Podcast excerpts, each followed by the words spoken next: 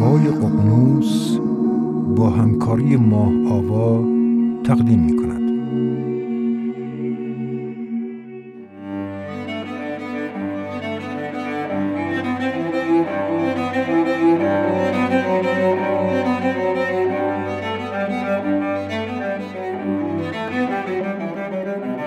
سلام این ششمین اپیزود از بخش فلسفه نوای ققنوسه و در ادامه پروژه بررسی بخش به بخش کتاب تسلی بخشی های فلسفه این بار آخرین فصل کتاب رو با نگاه به فلسفه نیچه با هم مرور خواهیم کرد.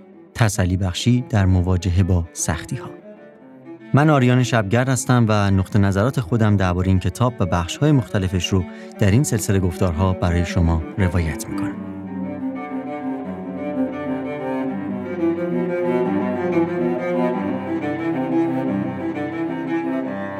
همونطور که گفتم این آخرین اپیزود از پروژه بررسی کتاب تسلی بخشی هاست. می‌خوام در مقدمه آخرین اپیزود از تجربه زیسته خودم در مواجهه با آلندو باتن بگم. مواجهه با آلندو باتن در اولین نگاه ساده است. یک نفر فلسفه رو برای عموم ساده سازی کرده و کتاب پرفروش نوشته که ربطی هم به حرفه ما نداره. اولین مواجهه خود من هم همینطور بود. تا اینکه به واسطه شغلم در انتشارات ققنوس یک بار موظف به انجام کاری در رابطه با این کتاب شدم. و این دفعه به جای قضاوت از دور با خود متن مواجه شدم. متن تماما در خدمت آموزش بهتر زیستن با استفاده از کسب معرفت و تجربه متعملانه فلاسفه است. ما هم برای چنین دست معرفت های ارزش قائلیم اما معمولا وقتی با بالاتر رفتن سن و آنالیز اجباری در مواجهه با سختی های مختلف به دست اومده باشه. البته خیلی وقتا هم حاصل آنالیز ما روی این تجربه که اصرار هم داریم مفید بدونیمش چندان هم درست و صادق نیست. در واقع ما به لحاظ فرهنگی امثال آلندو باتن و کارها و فعالیت‌های مشابه اونچه که در مدرسه زندگی انجام میشه رو جدی نمی‌گیریم و معتقدیم این مسائل باید با تجربه به دست بیان. و از طرفی اهل فلسفه و معرفت همین تلاش جدی نمی‌گیرن چون ساحت کار فلسفی رو در این سطح و نوع نمی‌بینن. راستش من به واسطه تجربه چند سال اخیرم در حوزه کار حرفه‌ای به عنوان پژوهشگر فلسفه هنوز هم برام معنای دقیق فلسفه و کار فلسفی مبهمه. و حتی خودم سعی می‌کنم این ابهام رو به سوالات جدیتر رادیکال برای درک بهتر فلسفه تبدیل کنم. همچنین تصویری هم که دانشگاه و کار دانشگاهی از فلسفه ارائه میده رو هم گرچه دوست دارم اما نمی‌تونم به عنوان تمام فعالیت ممکن یا لازم در نظر بگیرم.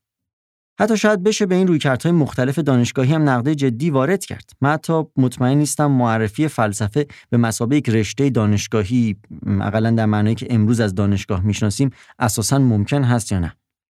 بنابراین تکلیفم با جایگاه آلندو باتن هم کاملا روشن نیست. اما یک چیز کاملا برام واضحه. از این کتاب میشه زیاد یاد گرفت. در واقع همین کتاب یادمون میده و هم به یادمون میاره. خیلی از مطالب این کتاب توسط بعضی هامون در مقاطع مختلف درک شدند اما یا کافی نبودند یا نیاز به تعمیق بیشتری داشتند. این کتاب این کار رو هم برامون انجام میده و در مجموع به دلیل دقت خاصی که داره واقعا کتاب بیزرری برای فلسفه و البته پرفایده برای زیست عمومیه. در مورد پروژه های دیگر آل نوباتن هم همونطور که در اپیزود قبلی گفتم هنوز تردیدهایی دارم. اما در نهایت خوندن این کتاب رو به همه کسانی که صدای من رو میشنوند توصیه می‌کنم. و اگر هم خوندید هدیه دادن اون رو ارزشمند می‌دونم. بسیار خوب. باز دوباره به سراغ خود کتاب بریم. در فصل آخر آلندو باتن به ما یاد داده چطور با سختی های زندگی کنار بیایم و به جای زجر کشیدن ازشون یاد بگیریم. یک قسمت با هم میشنویم و برمیگردیم.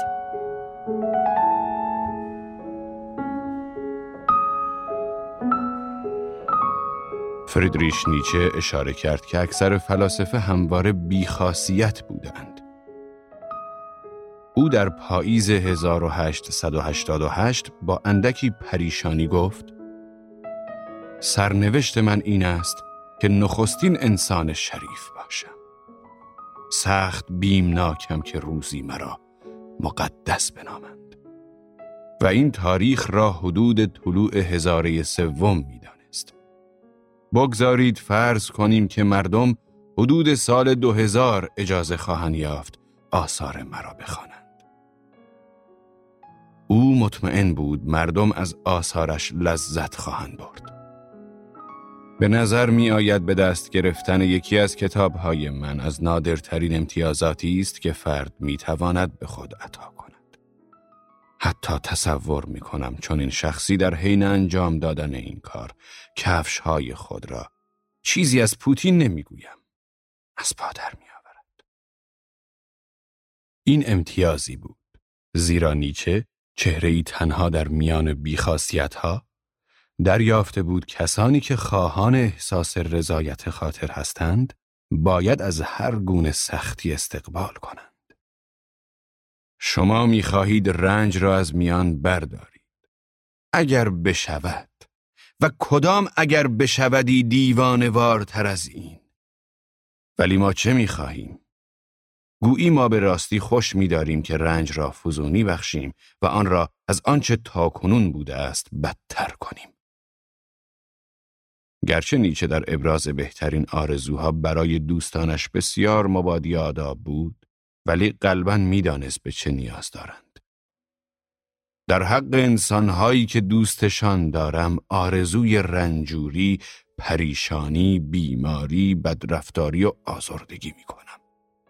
آرزو می کنم که آنها با خودخار شماری ژرف، عذاب بیاعتمادی به خود و بدبختی شکست خوردگان ناآشنا نمانند. این امر کمک می کند تا دریابیم چرا کارش به مقام زیر رسید گرچه خودش هم این وضع را پیش بینی کرده بود. بزرگترین هدیه‌ای که تا کنون به بشریت داده شده است.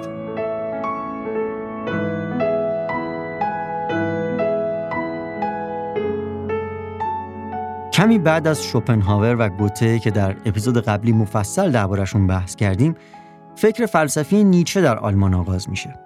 مردی که هر دو این افراد رو میستود و به خاطر بدفهمی های جدی نسبت به فلسفش سالها بدنام بود. و البته برای بعضی هنوز هم هست. نیچه تمام زندگیش رو در رنج های بدنی و روحی سپری کرد. همه ما در زندگی متحمل رنج میشیم و تقریبا غیر ممکنه گاهی از خودمون راجع به علت این رنج ها سوال نکنیم. در نتیجه به ناچار هر انسانی سعی می‌کنه شیوهی برای مواجهه با این رنج ها پیدا کنه. ها البته اغلب مناسب و مفید فایده نیستند. ما سعی می‌کنیم با فراهم کردن محیط های آرام یا همونطور که دوباتن هم در این کتاب توصیه کرده اطرافیان همدل مواجهه با رنج رو کاهش بدیم. یا با داشتن درآمد بیشتر و تأمین رفاه فرم این رنج رو تغییر بدیم. اما واقعیت اینه که چندان موفق نیستیم یا اقلا اونطور که من از نگاه چه می‌فهمم چون این چیزی اصلا ممکن نیست. تحقق هر امری نیازمند تحمل رنج. شما برای انجام یکی از دوست داشتنی ترین فعالیت ها مثل نواختن ساز هم حتی متحمل رنج زیادی میشید. ممکن است سمت انگشتای دیگر اعضای بدنتون متحمل درد بشید یا ناکامی های اولیه حالتون رو بد کنه. اما آیا مگه غیر اینه که این روند برای کسب مهارت در انجام این کار کاملا لازمه؟ مگه میشه شما بخواید هر چیزی رو یاد بگیرید یا تجربه کنید اما متحمل زحمت نشید؟ خب این هم سطح مشخصی از رنج رو به همراه داره. اما مشکل اصلی از جای دیگه ای سراغمون میاد. از اونجایی که ما شکوه و گلایه رو شروع می‌کنیم و تصویر غیر واقعی از زندگی درست و سالم رو در ذهنمون متصور میشیم. تمایل غیرقابل توجیهی به راحتی و لذت پیدا می کنیم بدون اینکه متوجه باشیم اساساً چون این میلی انتهایی هم نداره و اگرچه خوبه اما داشتن حس راحتی نمی‌تونه هدف و شیوه زندگی باشه. ما در این مسیر بارها شکست می‌خوریم و همچنان البته بی توجه به این شکست این راه رو ادامه میدیم و تلاش می‌کنیم اکنون خودمون رو به دقیقه لذت بخشی تبدیل کنیم. حتی از این ایده شرقی زندگی در اکنون هم برداشت و تفسیر مشابه ارائه کردیم. توصیه در لحظه زندگی کن رو هم به همون شیوه معمول به لذت طلبی ترجمه می‌کنیم و گاهی دغدغه و انگیزه یاد گرفتن از موقعیت ها رو از دست میدیم. همونطور که شنیدیم نیچه برای دوستانش وضعیت های رنجاور آرزو می‌کنه. این به دور از عادت اغلب ماست ما عادت داریم سالی پر از شادی رو برای هم آرزو کنیم.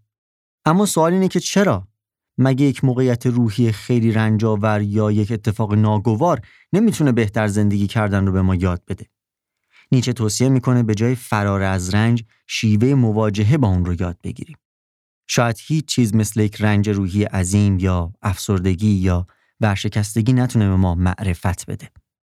اگر اجازه بدید ارجایی داشته باشم به مقدمه خودم.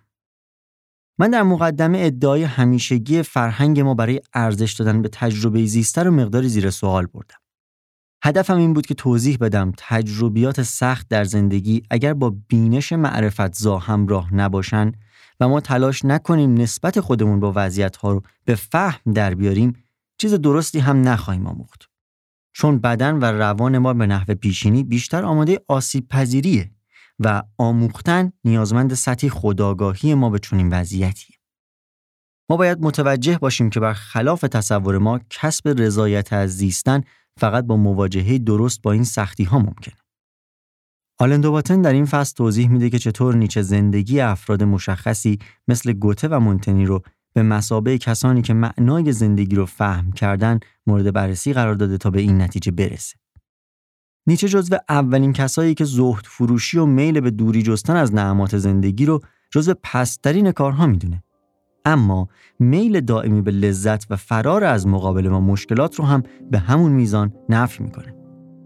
مشکلات فرصت آموختن هستند و اگر تمام مدتی که در حال تجربه و تحمل رنجیم به دقایق خوش ممکن فکر کنیم این امکان از دستمون رفته مثل فلاسفه رواقی که مشکل رو فرصتی برای تمرین آموزهاشون می‌دونن نیچه هم استقبال از رنج و مشکلات رو توصیه می‌کنه چون بدون اونها فهم معنای درست زندگی هم ممکن نیست و عدم تحمل رنج ما رو در فرومایگی نگه میداره و باعث میشه هرگز زندگی رو در معنای اصیل خودش درک نکنید.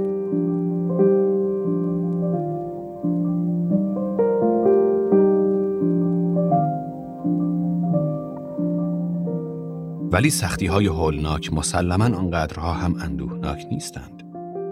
همه زندگی ها سخت هستند. آنچه برخی از آنها را رضایت بخش هم می کند شیوه برخورد با دردها و رنج هاست. هر دردی به طور مبهم نشان می دهد که چیزی اشتباه است. این درد ممکن است بسته به فرزانگی و قدرت ذهنی فرد مبتلا نتیجه خوب یا بدی داشته باشد. استراب ممکن است ترس را تشدید کند یا منجر به تحلیل درستی از چیزی شود که نادرست است. احساس بیعدالتی ممکن است به قتل بیانجامد یا به نوعی نظریه اقتصادی راهگشا. حسد ممکن است به تلخ کامی بیانجامد یا منجر به رقابت با رقیب و خلق شاهکاری شود. همانطور که متفکر محبوب نیچه مونتنی در فصل آخر مقالات گفته است هنر زندگی یعنی یافتن راههایی برای استفاده از مصیبتهای خودمان. باید یاد بگیریم از امور اجتناب ناپذیر رنج نکشیم. زندگی ما مثل هارمونی جهان مرکب از ناهماهنگی ها و الهان متفاوت زیر و بم آرام و گوشخراش کوتاه و بلند است اگر موسیقیدانی فقط برخی از آنها را دوست داشته باشد چه می‌تواند بسراید او باید بداند چگونه از همه آنها استفاده و آنها را با هم ترکیب کند ما نیز باید در سلوک با خوب و بد همینطور باشیم خوب و بدی که جوهر آنها با جوهر زندگی ما یکیست. و حدود 300 سال بعد نیچه به این فکر بازگشت. اگر زمین های حاصل خیزی بودیم، ذاتا نمیگذاشتیم هیچ چیزی بی استفاده از بین برود و در هر رویدادی چیزی می‌دیدیم و از کود استقبال می کردیم. در این صورت چگونه می توان حاصل خیز بود؟ بخش سیزدهم رافائل در سال 1483 در اوربینو به دنیا آمد. از دوران کودکی چنان علاقه به نقاشی نشان می‌داد که پدرش او را به پروجا برد تا به عنوان شاگرد نقاش مشهور پیترو پروجینو کار کند. به زودی آثار خودش را نقاشی کرد و در اواخر دومین دهه زندگیش چندین پورتره از درباریان اوربینو و چندین کتیبه محراب برای کلیساهای سیتادی کاستلو کشیده بود. شهری که از اوربینو یک روز فاصله داشت و در امتداد کوه در جاده پروجا واقع بود. ولی رافائل یکی از نقاشان محبوب نیچه می‌دانست که هنوز هنرمند بزرگی نیست. زیرا آثار دو نفر میکلانجلو بوناراتی و لئوناردو داوینچی را دیده بود. آنها به او نشان داده بودند که نمی‌تواند چهره های متحرک را بکشد و به رغم استعدادش در زمینه هندسه تصویری هیچ درکی از پرسپکتیو خطی ندارد. این حسادت ممکن بود فجیع و هولناک شود ولی رافائل آن را به کود تبدیل کرد. در سال 1504 در 21 سالگی اوربینو را به قصد فلورانس ترک کرد تا کار دو استادش را مطالعه کند. او طراحی های آنها را که در تالار شورای بزرگ شهر بود بررسی کرد یعنی جایی که لئوناردو نبرد آنگیاری و میکلانجلو نبرد کاشینا را کشیده بودند. او از طراحی های لئوناردو و میکلانجلو درس های کالبوت شناسی را فرا گرفت و سرمشقانها در امر تشریح و ترسیم بدنها پیروی کرد. رافائل از ستایش مجوسان لئوناردو و طراحی های او از مریم مقدس و عیسی مسیح نکته ها و پورتری غیرعادی لبخند ژوکوند را به دقت بررسی کرد. نجیب زادهی به نام فرانچسکو دل ژوکوند از لئوناردو خواسته بود پورتری شبیه همسرش زن زیبای جوانی با لبخندی معماگونه بکشد. تلاش های رافائل به زودی نتیجه داد. می توانیم پرتره‌ای از یک زن جوان را که رافائل پیش از سفر به فلورانس کشیده بود با پرتره یک زن که چند سال بعد کامل شد مقایسه کنیم. رافائل از مونالیزا ایده نشستن نیم‌قد را گرفت که در آن بازوها قاعده ترکیب بندی هرمی شکلی را تشکیل می دهند. او به رافائل آموخته بود که چگونه از محورهای مخالف برای سر، شانه و دست ها استفاده کند تا به چهره حجم دهد. زنی که در اوربینو ترسیم شده به طرز عجیبی در لباسهایش مقید و ناراحت است و بازوهایش به طور غیر طبیعی قطع شده. ولی زن فلورانسی پرتحرک و راحت است. رافائل به طور خودجوش این استعدادها را کسب نکرده بود. او استاد شده بود. زیرا واکنش هوشمندانه به احساس حقارت نشان داده بود. احساسی که می‌تواند افراد کوچکتر را دچار ناامیدی کند. نیچه از این مسیر حرفه‌ای درباره منافع تفسیر خردمندانه درد درسی گرفت. از استعدادهای مادرزادی و مستعد بودن سخن نگویید. می توان همه نوع انسانهای بزرگی را نام برد که چندان مستعد نبودند. آنها عظمت را کسب کردند. از طریق ویژگی نابغه شدند که هیچ انسانی دوست ندارد از آنها سخن بگوید. هرچند از فقدان آنها آگاه باشند. همه آنها جدیت سخت کوشانه صنعتگران را داشتند. یاد گرفته بودند که اول اجزا را درست بسازند قبل از آنکه جرأت کنند کلی بزرگ را بسازند. آنها برای این کار وقت صرف می کردند. زیرا از اینکه چیزهای ثانویه کوچک را خوب بسازند بیش از آفرینش کلی خیره کننده لذت می بردند.